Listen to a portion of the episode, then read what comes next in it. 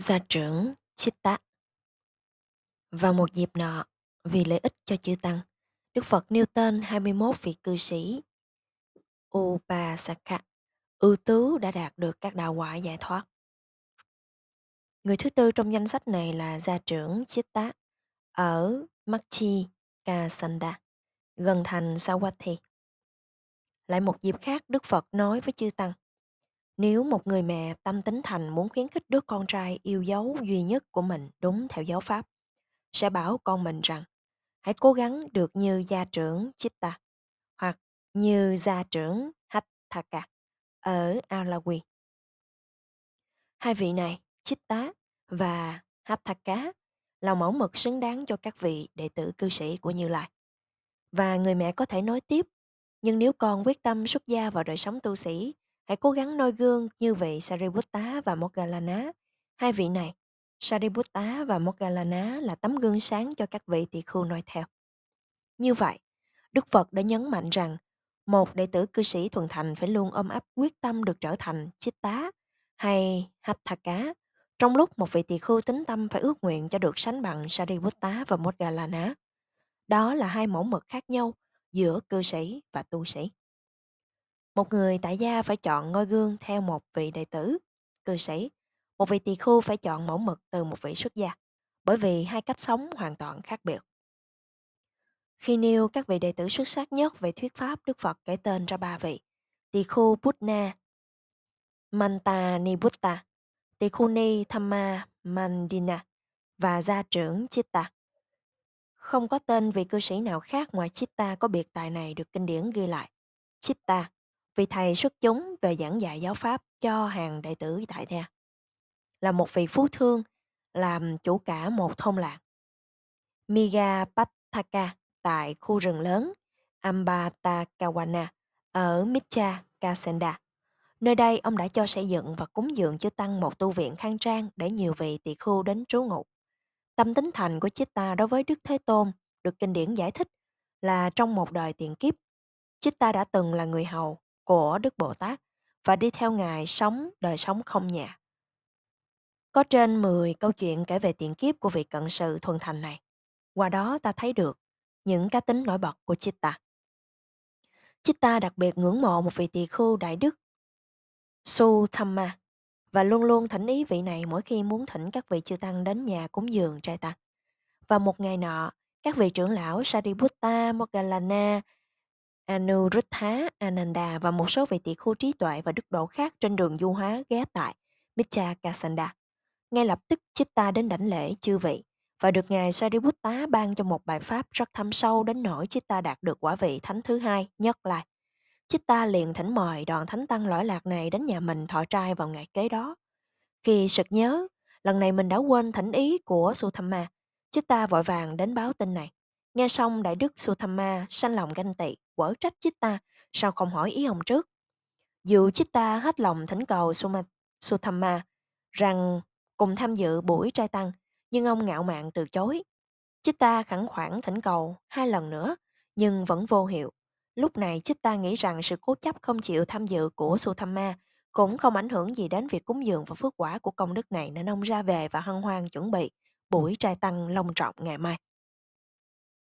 Tuy nhiên qua hôm sau, Sutama chẳng hề cầm lòng tránh mặt được nên đã đến tham dự, nhưng chẳng thể, như chẳng có gì xảy ra, và hết lời khen ngợi sự hiếu khách, hào phóng, lịch lãm của Chitta, nhưng lại chăm thêm một câu mỉa mai. Buổi trai tăng này lẽ ra thành tụ mỹ mãn nếu như dân món bánh kem để kết thúc bữa ăn. Chitta trả lời rằng cư xử thiếu suy nghĩ sáng suốt của vị này khiến ông nhớ đến một câu chuyện đã từng được nghe về một người cho một con quạ và một con gà mái là giống. Con gà sanh ra bị một khuyết tật kỳ quái. Mỗi khi nó muốn gáy to nhưng tiếng như tiếng gà trống, giọng nó lại chói tai như tiếng quạ. Và khi nó cố gắng kêu như tiếng quạ thì tiếng nó lại vang như tiếng gà trống. Với câu chuyện này, ta muốn nói rằng Suthamma không những thiếu phẩm hạnh của một vị tỷ khu mà còn không có sự lễ độ với những với một vị cư của một vị cư sĩ. Vì ganh tị mà từ chối lời thỉnh mời một cách thái độ không phải lẽ của một vị tu sĩ và chê bai thức ăn là phép thiếu lịch sự của đối với một người gia, gia trưởng. Sutama bị xúc phạm nặng nề và muốn bỏ về. Chitta ngỏ lời xin hộ trì Sutama đến trọn đời, nhưng vị tỳ khu từ chối. Chitta bèn mời Sutama đến viếng Đức Phật và thỉnh ý Ngài về những gì đã xảy ra. Vị tỳ khu đột ngột bỏ về. Khi được thuật lại sự việc này, Đức Phật quở trách Sotama, Thật thiểu trí. Những gì sư làm thật khó coi, khiếm nhã, thô tháo, không đúng với cung cách của một vị đạo sĩ. Sao sư lại phỉ bán và sinh đẻ một người cư sĩ nhiệt tâm và thuận thành, một ân nhân đã hết lòng hộ trì tăng chúng? Và trong một buổi họp tăng già sau đó, chư tăng quyết định là Sotama nên đến nhà Chitta và xin vị này tha lỗi.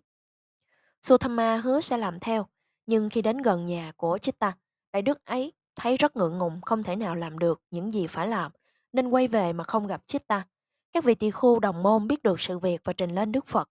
Bổn sư bèn dạy một vị tỳ khu khác cùng đi với Sutama để làm tròn việc khó này. Và cuối cùng Đại Đức được Chitta thứ lỗi.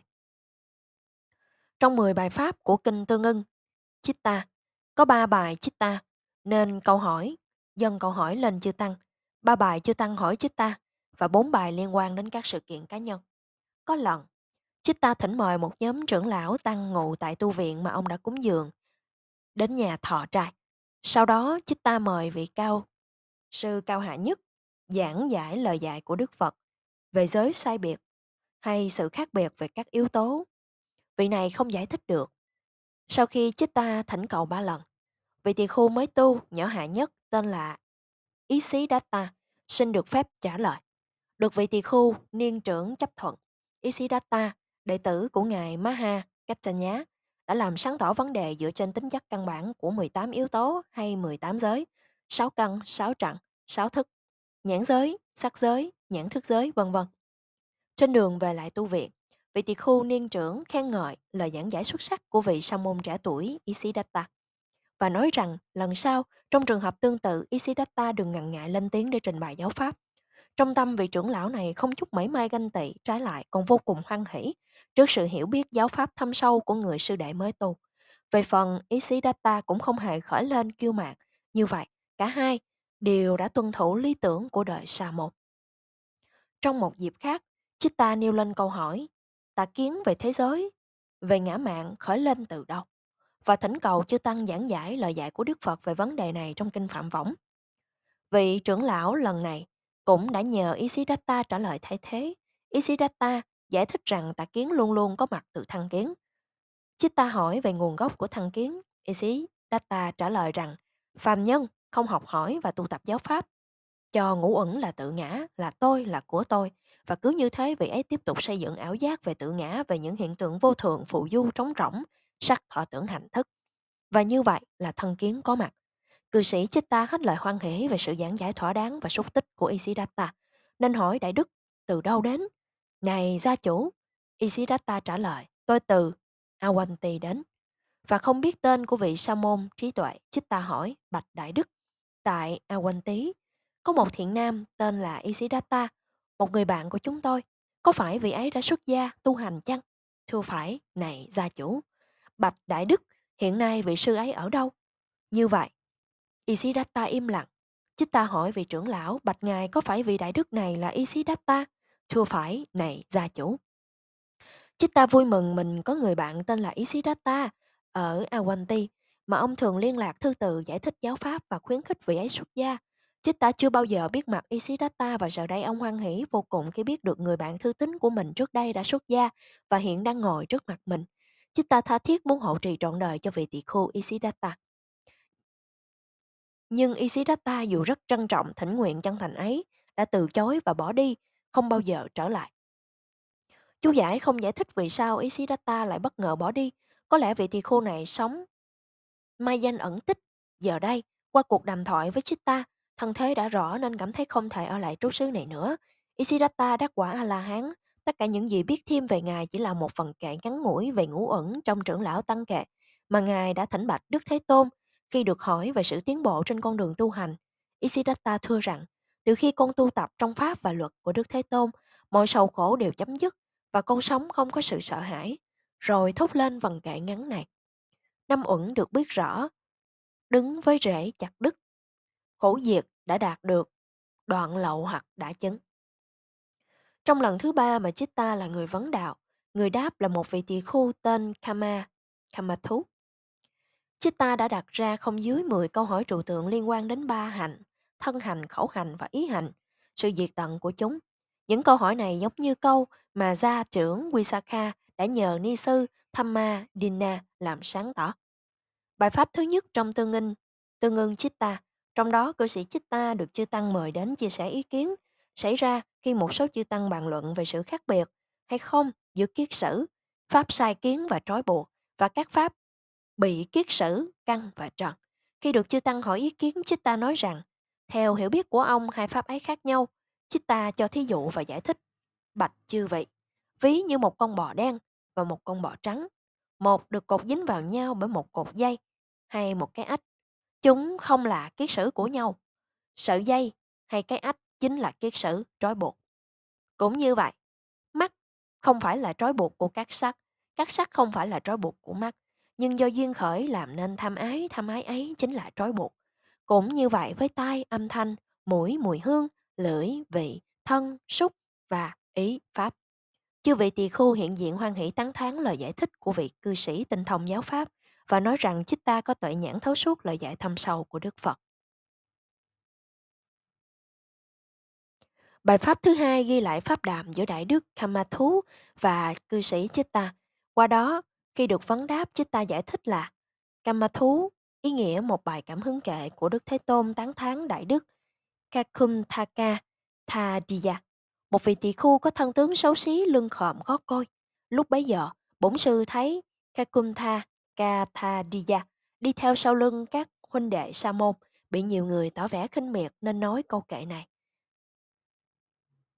Tán trắng không khiếm khuyết, che ở trên cổ xe, với một trục quay tròn. Hãy nhìn xem vị ấy đang đến từ sau lưng, không phiền não trói buộc đã chặt đứt được dọc. Trước tiên cư sĩ chứ ta muốn biết cảm hứng kệ này có phải được Đức Phật thốt lên không và Kamathu xác nhận điều này. Chitta thưa, bạch ngài. Xin hãy chờ trong giây lát con nghĩ đến ý nghĩa. Rồi Chitta sau khi im lặng một lúc giải thích kệ như sau. Không khiếm khuyết là giới hạnh trong sạch, tán trắng là giải thoát, cổ xe là thân do tứ đại tạo thành, vô thường, biến hoại, hủy diệt, đang quay vòng theo trục xe. Trục xe là chánh niệm. Vậy, hãy nhìn vị đang đi đến, từ sau lưng, vị ấy đã giải thoát khỏi một câu ế phiền não mọi trói buộc, vị ấy đã chặt đứt được dòng nước, dòng nước từ sự khác ai. Như vậy, vị ấy chính là bậc A-la-hán trong sạch đã đoạn tận các lậu hoặc và kiết sử, chặt đứt gốc rễ tham sân si, không còn tái sanh trở lại trong biển ái trầm luân nữa. Bài pháp thứ ba ghi lại pháp đàm giữa Đại Đức Godanta và cư sĩ Chitta.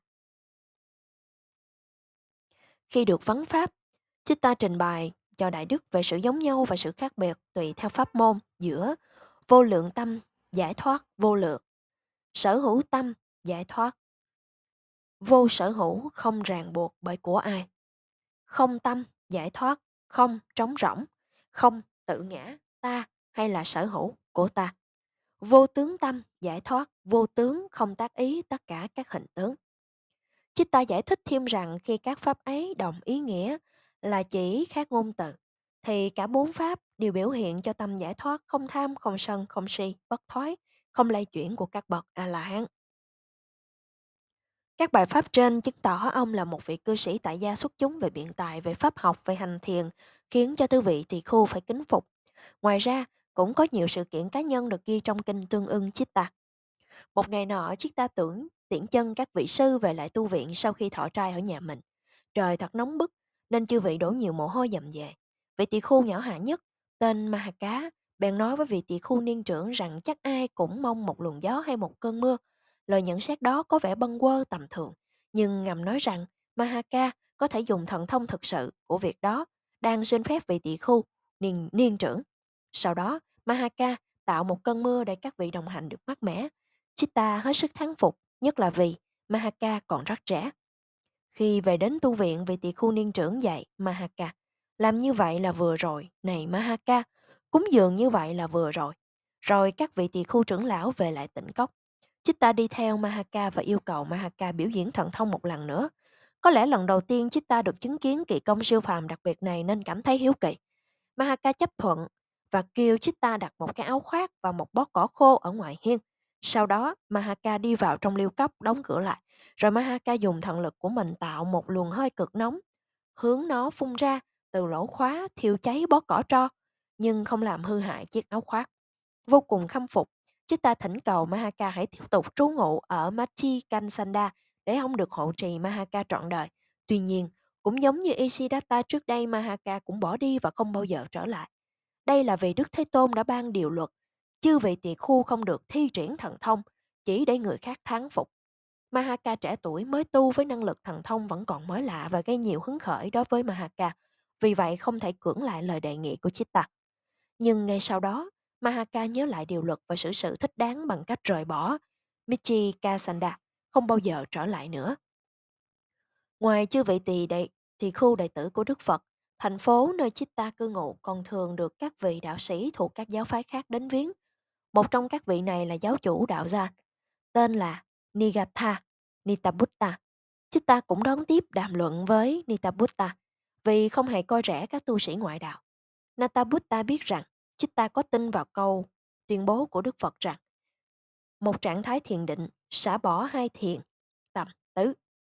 Chitta trả lời mình không có tin pháp này. Câu trả lời này khiến cho Natabutta rất vui mừng vì có thêm một nhân vật nổi tiếng như Chitta đứng về phe mình chống lại quan điểm của Đức Phật. Ông ta tiếp tục giải thích niềm tin của mình rằng ngưng bặt dòng suy nghĩ rất khó, giống như lấy đôi tay của người bé nhỏ để ngăn chặn dòng chảy sông hạt. Nhưng thật ra, Natabutta không nắm được ngụ ý của Chitta. Sau đó Chitta mới hỏi ngài nghĩ thế nào, niềm tin và trí tuệ, cái nào thù thắng hơn? Natabutta trả lời dĩ nhiên là trí tuệ. Lúc ấy, Chích Ta giải thích rằng mình đã thăng chứng được tất cả các tầng thiền định, trong đó ba tầng cuối quả thật không có tầm và tứ. Như vậy, đối với Chích Ta, không có niềm tin mà có kinh nghiệm trực tiếp để giải thích rằng lời dạy của Đức Phật như vậy là hoàn toàn chính xác. Đến lúc đó, Natabutta mới thấy rõ rằng mặc dù Chích Ta còn sống đời sống cư sĩ tại gia, nhưng đã được mức độ hiểu biết cao nhất về các tầng thiền định. Trong lúc mình là một đạo sĩ nổi tiếng, công phu hành thiền nhưng chưa thành tựu. Vì vậy, kiến thức chỉ ở mức lý thuyết, cũng giống như các triết gia đương thời. Cuộc gặp gỡ thứ ba được ghi lại là giữa cư sĩ Chitta và một đạo sĩ lõa thể tên Kassapa. Vị này là bạn cũ của gia đình Chitta sau nhiều năm tu hành trở lại viếng thăm Chitta. Chitta hỏi Kassapa đã sống đời đạo sĩ được bao lâu? 30 năm. Kassapa trả lời. Chitta hỏi tiếp rằng Kassapa đã chứng đạt được các trạng thái an lạc siêu phạm hay tuệ giác thủ thắng nào chưa? Không. Kapsapa trả lời. Ta chỉ hành thiền, ta chỉ hành lõa thể, cạo đầu, quét bụi chỗ ngồi thôi. Nghe rằng bạn của mình chỉ có thế trong suốt 30 năm, Chitta rất ngạc nhiên. Đến phiên Kapsapa hỏi Chitta là một cư sĩ đệ tử Đức Phật bao nhiêu lâu rồi? 30 năm. Chitta trả lời. Kapsapa hỏi tiếp rằng Chitta đã chứng đạt được các trạng thái an lạc siêu phàm hay tuệ giác thụ thắng nào chưa? Chắc chắn là có. Tôi đã thăng chứng được tứ thiện. Và nếu tôi chết trước Đức Thật Đức Thế Tôn, Ngài sẽ xác nhận rằng không còn một lậu hoặc nào có thể trói buộc tôi vào cõi dục này nữa. Với câu nói này, Kapsapa hiểu được là Chitta đã đạt được quả bất lai. Tầng thứ ba, trong bốn tầng thánh giác ngộ giải thoát, vị đạo sĩ mòn mỏi kiệt sức vì pháp tu ép khổ hạnh, vô cùng ngạc nhiên khi biết một cư sĩ có thể đạt được mức chứng đắc cao cả đến như thế. Kapsapa suy nghiệm rằng nếu một đệ tử tại gia tu tập theo giáo pháp của Đức Phật có thể chứng được như vậy, mức thành tựu của một vị tỳ khu còn cao thượng biết bao nhiêu nữa. Nghĩ vậy, Kapsapa bèn nhờ Chitta giúp cho mình gia nhập đoàn thể tăng già. Và không bao lâu sau, thọ tỳ khu, Kapsapa đắc đạo, À là hán.